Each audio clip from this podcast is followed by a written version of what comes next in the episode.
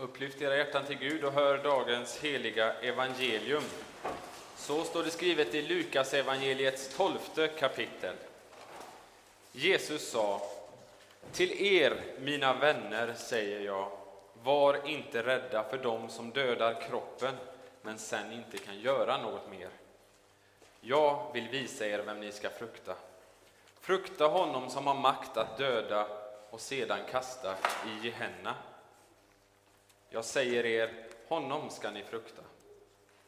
Säljs inte fem sparvar för två öre, och inte en enda av dem är bortglömd av Gud. Ja, till och med alla hårstrån på ert huvud är räknade. Var inte rädda, ni är värda, mer värda än många sparvar. Så lyder det heliga evangeliet. Lovad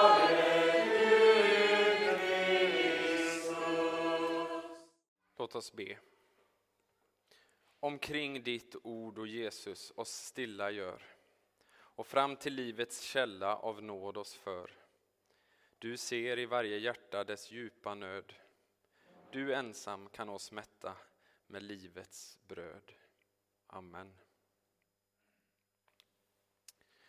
Vi firar idag söndagen efter alla helgons dag. Ibland kallas denna söndagen också för alla själars dag. Den här helgen är ju en sån helg som, på, som många på ett särskilt sätt tänker på de nära och kära som har lämnat jordelivet.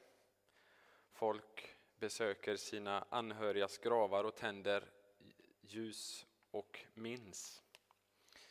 Både naturen och denna högtid får människor att nästan oundvikligen tänka på att allting är förgängligt. Att allt som en gång var ungt och grönt, friskt och starkt och ljust sakta går mot att byta färg, avklädas och avskalas.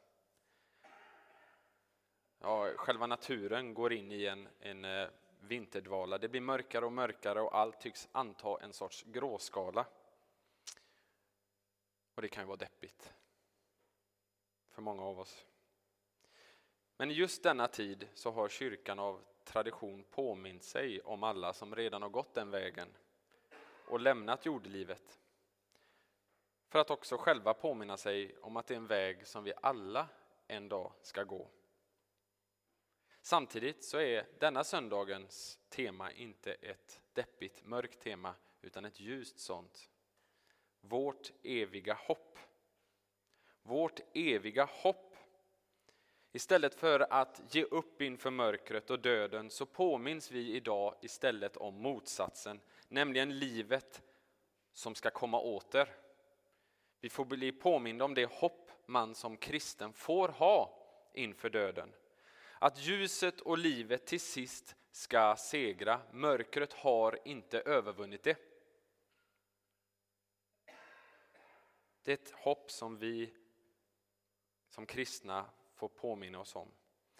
Men det finns många i vår tid, i vår samtid, som i ett andligt avseende inte har ett hopp om ljus och framtid. Det är många som är, som det står i Efesierbrevet, utan hopp och utan Gud i världen. Därför att de är utan Kristus. I dagens korta evangelietext så talar Jesus till sina vänner. Och han vill hjälpa dem att förstå vilket hopp de får ha då Gud är på deras sida.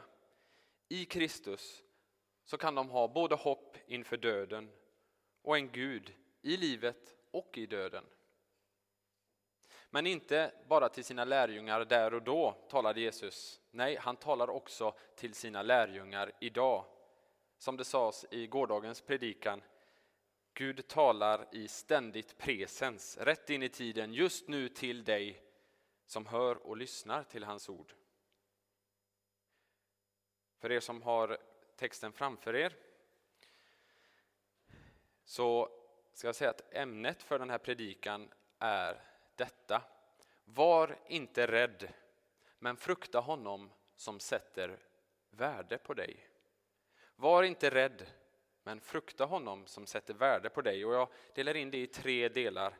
Var inte rädd, frukta Gud och Gud sätter värde på dig. Så för det första, var inte rädd. Till er, mina vänner, säger jag, var inte rädda för dem som dödar kroppen och sen inte kan göra mer. Så säger Jesus också till oss. Rädsla, det är förmodligen en av de allra starkaste känslorna som, som människor kan uppleva. Säkert så har vi alla erfarenhet av det, den här ögonblickliga rädslan som slår till automatiskt eh, när man upplever något hotfullt. Pulsen går upp och adrenalinet strömmar till. Sinnena skärps. Det är som att vi får en extra kraft i kroppen för att kunna reagera snabbt på den hotfulla situationen. Och när situationen är över så kan man känna sig helt slutkörd och matt och lite skakad. För vissa kanske det också kan ta den totalt motsatta effekten. Vissa kan när de blir rädda bli helt paralyserade, liksom som att man fryser både till kropp och till tanke. Att vi människor har en förmåga att uppleva rädsla och att den tar sig sådana här fysiska uttryck, det är något som är biologiskt nedlagt i oss. Och det kan vara avgörande och helt nödvändigt för att kunna hjälpa oss i situationer som är hotfulla. Extrema situationer. Det är som en reflex som vi inte styr över själva. Och därför är denna typ av rädsla inte den rädsla som Jesus huvudsakligen syftar på när han säger att vi inte ska vara rädda. Det är inte den här, eftersom vi inte kan styra över den, det är inte den rädslan. Nej, Jesus talar om den rädsla som har en tendens att inte vara bara en tillfällig reflex utan bli en ständig följeslagare som liksom ligger i vårt bakhuvud och som påverkar vad vi tänker, vad vi känner och vad vi vill. Det är en sån rädsla som alltså har förmågan att styra våra liv. Det är den rädslan Jesus talar om. Ordet vara rädd finns med inte mindre än fem gånger i den här korta texten. Och grundordet på grekiska det är phobos. I lite olika former i texten. Och Det är samma ord som vi har fått det svenska ordet fobi ifrån. Allt som man kan bli rädd för eller bli rädd av och ha med sig, det kallas inte för fobi, utan det står just för den sortens rädsla eller ångest som, som uppstår gentemot en, ett specifikt objekt eller en situation. Och en som lider av fobier, för det är, en, det är så att säga man kan få det som en diagnos, eh, den, eh, den eh, försöker ofta av självbevarelsedrift eh, låter sig ofta av självbevarelsedrift styras av den rädslan. Har man fobi till exempel för sociala situationer då, då söker man sig inte till ställen där sociala situationer kan uppstå. Har man, som jag hade en gång i tiden, en fobi för att tala inför människor så ser man till att på alla sätt undvika det. Och det kan vara väldigt ångestfyllt. Och har man fobi för spindlar eller ormar så, så låter man det styra en så som man inte kan njuta av skogen till exempel och vandra i skogen. I grunden för alla sådana här rädslor, även om man kanske inte tänker specifikt så, så ligger rädslan för att bli skadad och för att dö. Det är rädsla för döden som ligger i grunden för i princip alla rädslor. När Jesus sa var inte rädda för första gången inför sina vänner, som vi hör om i dagens evangelietext, så var det förstås i jämförelse med vår tid en annan tid och det till viss del andra saker och situationer som kunde styra och ta kontroll över människors liv. Rent allmänt så fanns det säkert en rädsla för många föräldrar att inte kunna ge mat till sina barn. Det fanns säkert en rädsla för allvarliga sjukdomar som härjade och som kunde leda till döden, eller ännu värre, leda till en utdragen pina och social isolering, till och med från sin familj, som för de, eh, för de spetälska. Det fanns en större rädsla för att bli överfallen och misshandlad och dödad kanske av rövare när man var ute på resa, som mannen som Jesus talar om i, i berättelsen om den barmhärtige samariten. Det fanns en rädsla för att konflikter och krig kunde bryta ut när som helst på grund av att det fanns en upprors, upprorsstämning som bubblade under ytan till följd av den romerska ockupationsmakten. Men det fanns också en rädsla för att inte bli bedömd god nog av de religiösa ledarna och deras högt ställda krav i form av fädernas alla stadgar. Och för lärjungarna så fanns det säkert också den rädslan med när de såg hur folk tänkte, talade, planerade om Jesus och vad de ville göra med honom. Vad ska de då göra med mig? Utöver dessa hot så fanns säkert också många av de rädslor som har funnits i alla mänskliga samhällen sedan syndafallet.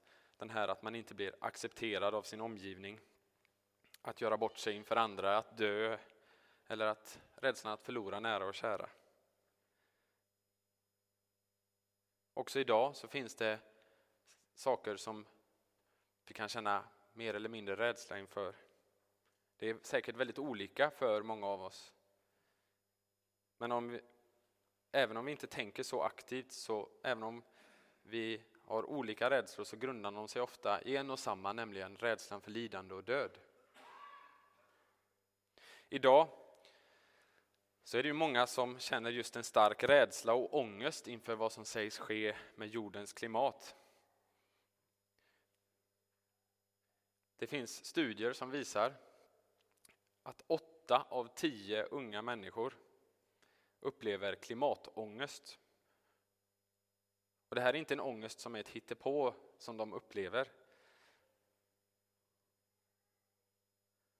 45 procent av dessa ungdomarna som, har, som, har blivit, eh, som man bygger studien på uppger att klimatångesten påverkar deras dagliga vardag, deras förmåga att äta och deras förmåga att sova.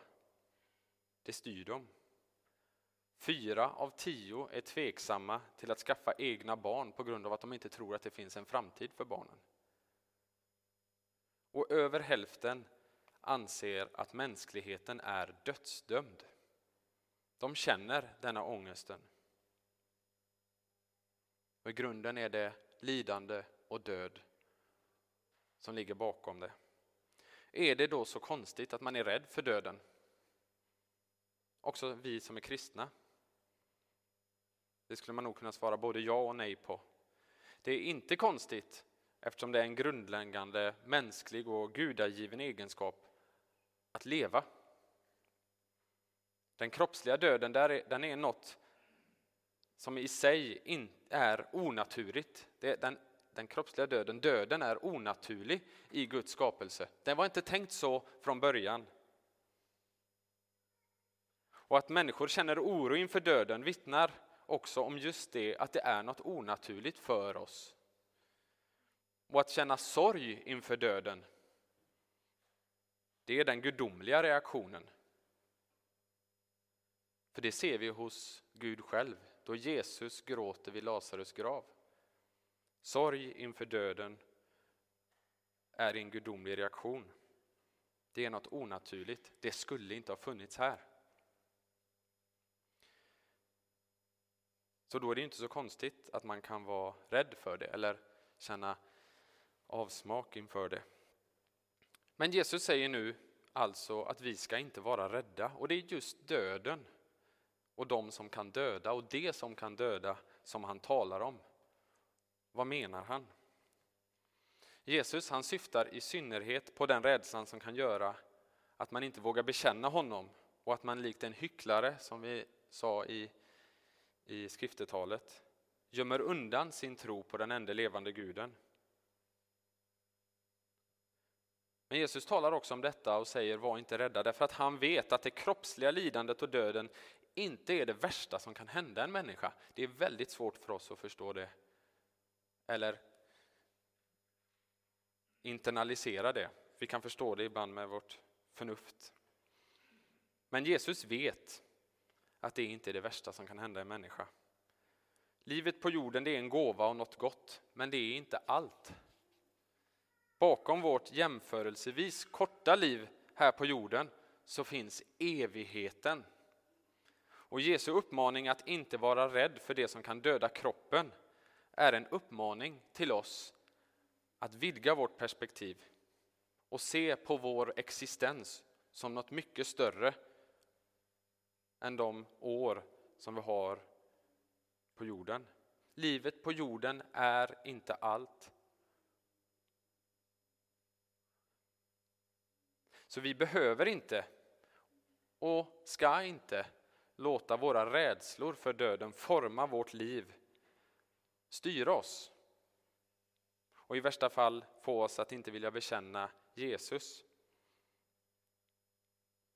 Vi behöver inte och vi ska inte låta det forma oss.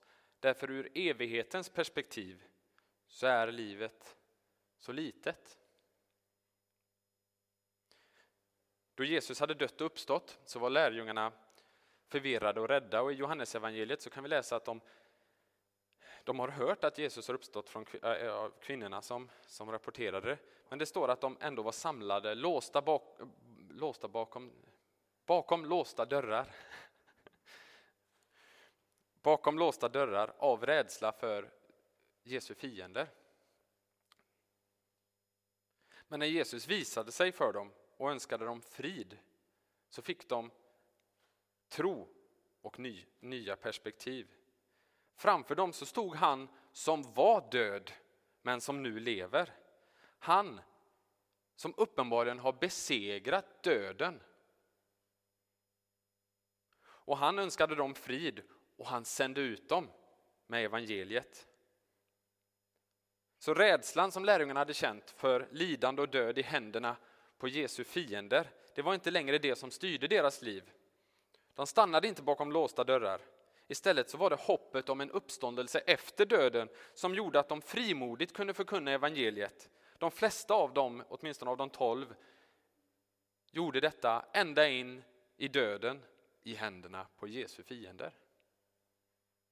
Frimodigt kunde de göra det, för de visste livet är mycket större.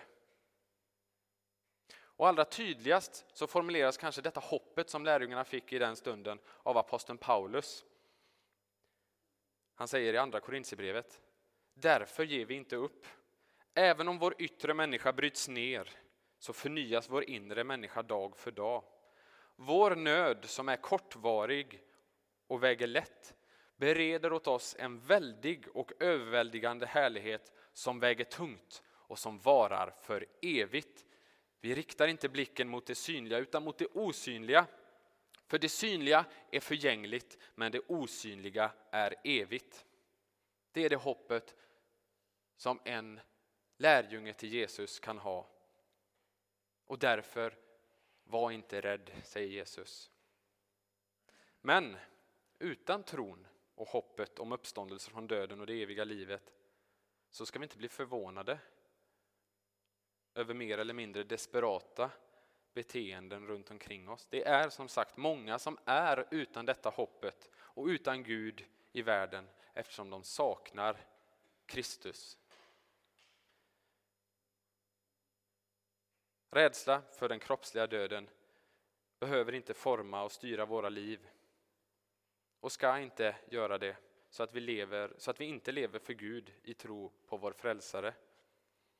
Men vad är det då som ska forma och styra våra liv? Det leder oss in på den andra delen, frukta Gud. Det första var alltså, var inte rädda. Och nu, frukta Gud. Jag ska visa er vem ni ska frukta.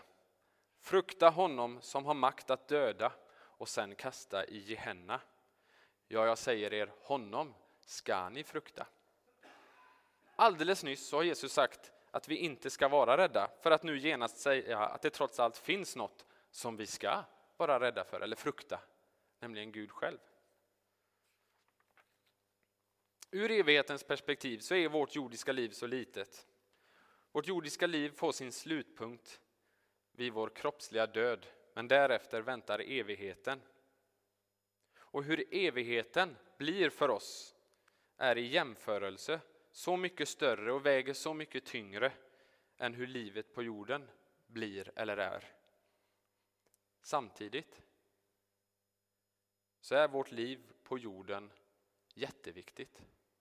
Därför att det är helt avgörande för hur vårt liv i evigheten kommer att bli. Jesus säger helt öppet att det kommer en dom. En dom som i värsta fall kan sluta med det som Jesus kallar för Gehenna. Ordet Gehenna det kommer, menar man, från namnet på en dalgång som ligger söder om Jerusalem. Hinnomsdalen. I Gamla testamentet så, så, beskrivs det hur några av de israelitiska kungarna hade ägnat sig åt hednisk avgudadyrkan till eh, guden Molok. Där, bland annat med barnoffer. Men sen förbjöds det av kung Josia. Och den här platsen sägs då istället ha blivit eh, en sorts avfallsplats. En plats där man slängde djurkadaver och sopor, och, men också lik från kriminella. Och så sägs det att man eldade permanent i den här dalen för att inte, för att inte sjukdomar skulle sprida sig. Och den här Hinnomsdalen det, det blev så småningom synonymt med ett, som ett uttryck för den plats där de som döms av Gud i den yttersta domen eh, där de blir bestraffade, de som döms av Gud. I evangelisten Matteus eh, återgivning av, av, samma händelse som vi har idag i, från Lukas idag så säger Jesus att Gud har makt att fördärva både kropp och själ i Gehenna.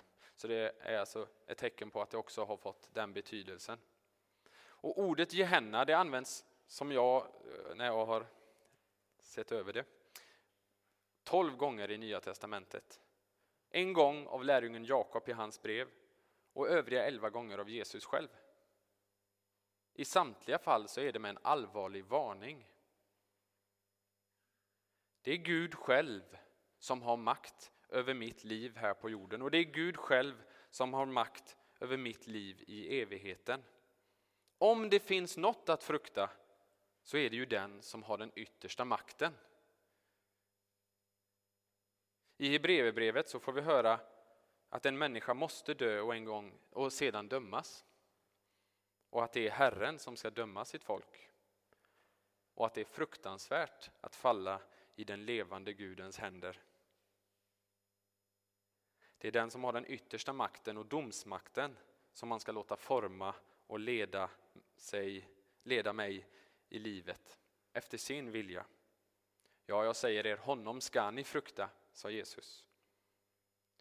Det är bland annat denna allvarliga uppmaning som gör att Luther i sin eh, lilla katekes eh, inleder varje förklaring till de tio budorden med vi ska frukta och älska Gud. Uttrycket att frukta Gud har i Bibeln flera olika betydelser. Och nu letade jag efter katekesen därför jag tror att det är Niklas som i ordförklaringen lite längre bak i den nyutgivna katekesen har gjort en väldigt bra förklaring av just de tre jag har. De tre betydelserna som att frukta Gud eh, eh, som finns i, i Bibeln. Är det Daniel som har skrivit? Det är Daniel som har skrivit. Daniel Brandt har skrivit. Då vet vi. Ja. Och han skrev, och jag tyckte det var en bra sammanfattning, han skrev att det finns åtminstone tre olika sätt som att frukta Gud kan innebära. För det första så kan, det inbe, eh, kan frukta, eh, gudsfruktan innebära helt enkelt att man tillber den som har skapat mig och som uppehåller mitt liv. För man förstår hur totalt beroende man är av Gud.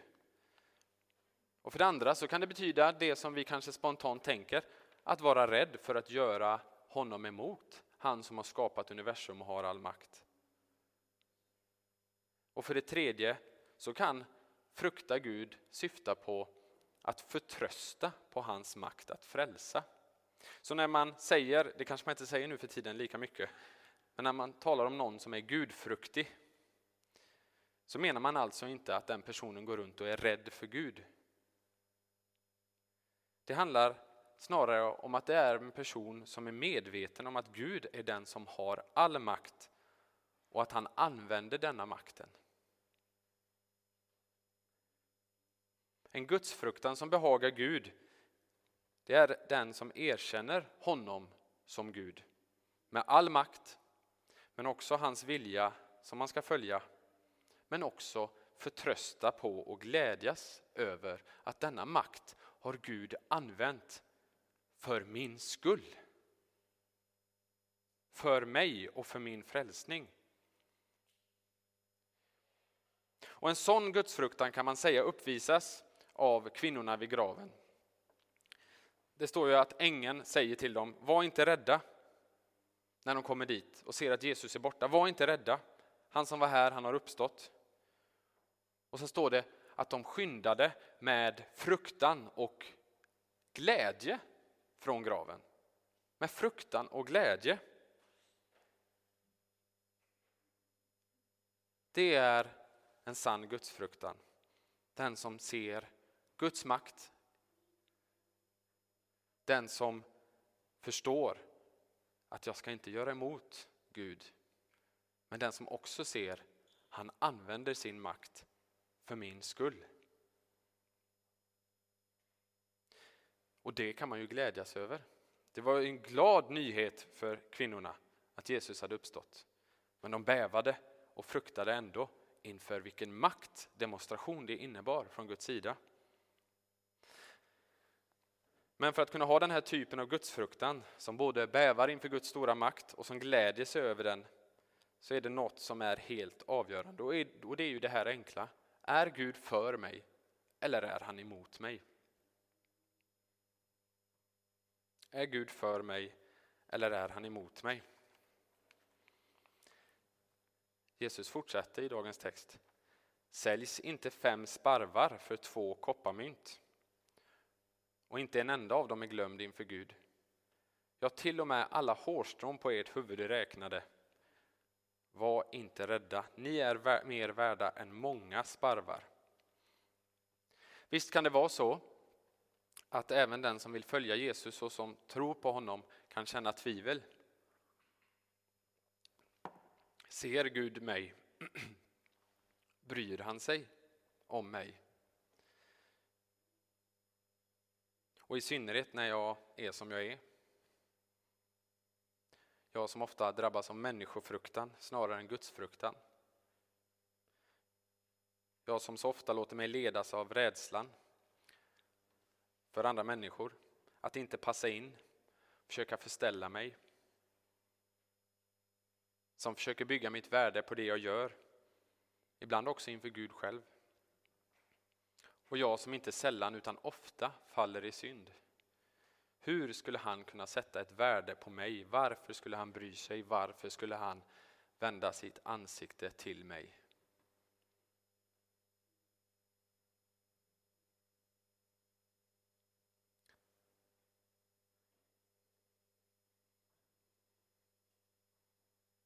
Så kan man känna, så kan man tänka. Varför skulle han göra det? Men uppenbarligen så gör han det. Han vänder sitt ansikte till oss. Han ser oss. Han känner oss. Så älskade Gud världen att han gav den sin enda son. För att var och en som tror på honom inte ska gå förlorad utan ha ett evigt liv. Kan man tvivla på att Gud ser mig och sätter värde? I dagens text så talar Jesus till sina vänner, sina lärjungar, de som följer honom och som lyssnar till honom. Och han gör alldeles tydligt att Gud sätter ett värde på dem, ett högt värde. De betyder någonting för Gud. Och om, om de förstår det så skulle de kunna utbrista där och då så som Paulus gör senare i Romarbrevet. Gud är för oss och om Gud är för oss, vem kan då vara emot oss? Det vill säga, vem skulle kunna göra mig något? Han som inte skonade sin egen son utan utlämnade honom för oss alla. Hur skulle han annat än att också kunna skänka oss allt med honom? Så hade de kunnat reagera om de förstod vad Jesus talade om. Han talade om sparvar. Och sparvar, det var det allra billigaste som man kunde köpa på en matmarknad på den här tiden. Och anledningen till att det var så billigt är för att det var så otroligt lite kött på dem.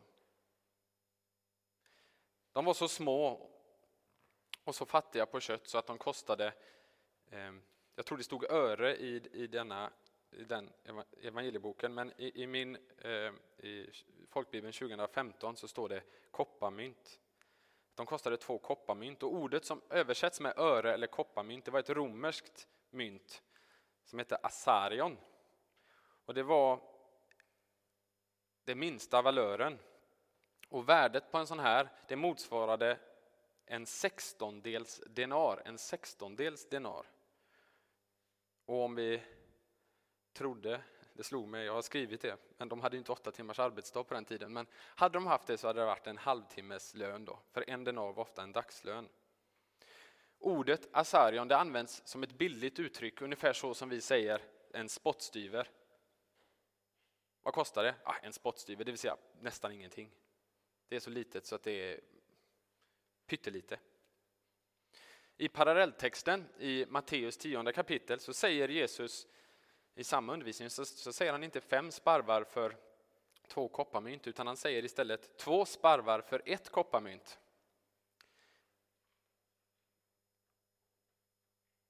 Om, om det var priset för två sparvar så borde fem sparvar kosta två och en halv kopparmynt. Om inte min matte är fel. Men Jesus säger bara att det kostar bara två i vår text. Troligen var det så att om man köpte fyra så fick man mängdrabatt och en femte sparv så att säga slängdes med på köpet. På samma sätt som, eh, som eh, i butiker idag som man erbjuder ta, fyra, nej, ta fem betala för fyra blir det ju. Ta fem betala för fyra.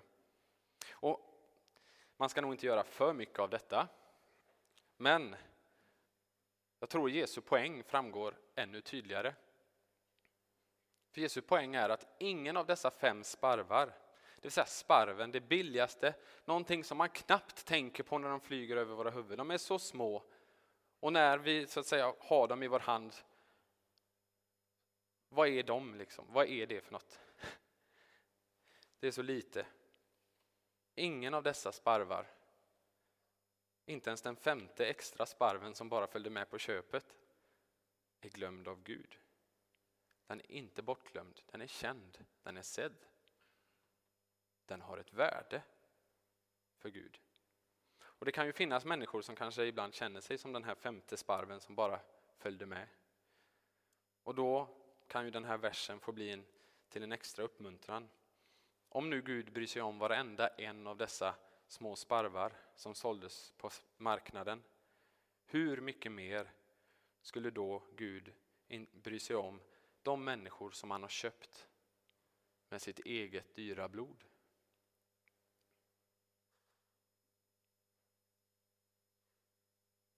Ser Gud mig bryr han sig så som jag är. Ja, han köpte dig, inte med guld eller silver, utan med sitt heliga, dyrbara blod. Det är viktigt att vi förstår att Jesus här i texten inte på något sätt lovar eller säger att de som tror på honom och följer honom kommer att bli fria från lidande och död här i världen. Faktum är att Jesus ofta snarare lovade den totala motsatsen. Han talar om det hat som de ska möta för att de hör ihop med honom. Ni kommer att bli hatade av alla för mitt namns skull. Så som han har blivit behandlad, så kommer hans efterföljare bli behandlade. Och igår så hade vi ju i evangelietexten då Jesus säger saliga är ni människor, är, är ni när människor hånar och förföljer er och ljuger och säger allt möjligt ont om er för min skull. Jesus lovar inte att vi kommer gå fria från detta. Och i sådana stunder så kan det nog vara väldigt lätt att känna sig ordentligt liten och obetydlig och därför frestas att tro att Gud har glömt mig och det är inte värt det. Men än en gång, universums skapare, universums härskare, den allsmäktige, är trots allt på din sida för Kristi skull. Inte en enda är bortglömd av honom. Inte en enda faller till marken utan att han vet om det. Ja, till och med varje hårstrå på ditt huvud är räknade, läste vi. Om du förlorar ett hårstrå så vet Gud om det och han vet vilket hårstrå det var. Av alla hundratusentals. Han har koll, han har makt och han är på din sida. Var inte rädd, säger Jesus. Om vi skulle dö så har vi trots allt ett hopp om evigheten. Om vi skulle se på vår egen insats och förmåga, då kan, då kan det finnas anledning, då finns det anledning att tvivla. Men om vi ser på Jesus och det han gjorde i vårt ställe, då han tog straffet för vår bristande gudsfruktan, så behöver det inte finnas något tvivel.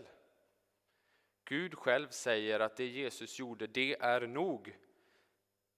Jesus stod i mitt ställe och han har uppstått och han har besegrat döden. Och han lovar sina vänner att inte en enda är bortglömd av Gud, hur oansenlig man än är inför andra. Låt oss orubbligt, som det står i Hebreerbrevet, låt oss orubbligt hålla fast vid detta hoppets bekännelse, för han som har gett oss löftet är trofast. Och just därför så kan vi också stämma in i fortsättningen på de ord som Paulus sa. I allt detta så vinner vi en överväldigande seger genom honom som har älskat oss. För jag är viss om att varken död eller liv, varken änglar eller furstar, varken något som nu är eller något som ska komma, varken makter, höjd eller djup eller något annat skapat ska kunna skilja mig från Guds kärlek i Kristus Jesus, vår Herre. Amen. Ära vare Fadern och Sonen och den helige Ande, så som det var av begynnelsen, nu är och ska vara, från evighet till evighet. Amen. Låt oss så gemensamt stå upp och bekänna den tro som vi har döpts till. Vi tror på Gud Fader allsmäktig, himmelens och jordens skapare. Vi tror också på Jesus Kristus, hans enfödde Son, vår Herre, vilken är avlad av den heliga Ande, född av jungfrun Maria, pinad under Pontius Pilatus, korsfäst, död och begraven, nederstigen till dödsriket, på tredje dagen uppstånden igen ifrån de döda, uppstigen till himmelen, sittande på allsmäktig Gud Faders högra sida, därifrån igenkommande till att döma levande och döda. Vi tror också på den heliga Ande, en helig allmännelig kyrka, det heliga samfund, syndernas förlåtelse, kroppens uppståndelse och ett evigt liv. Amen.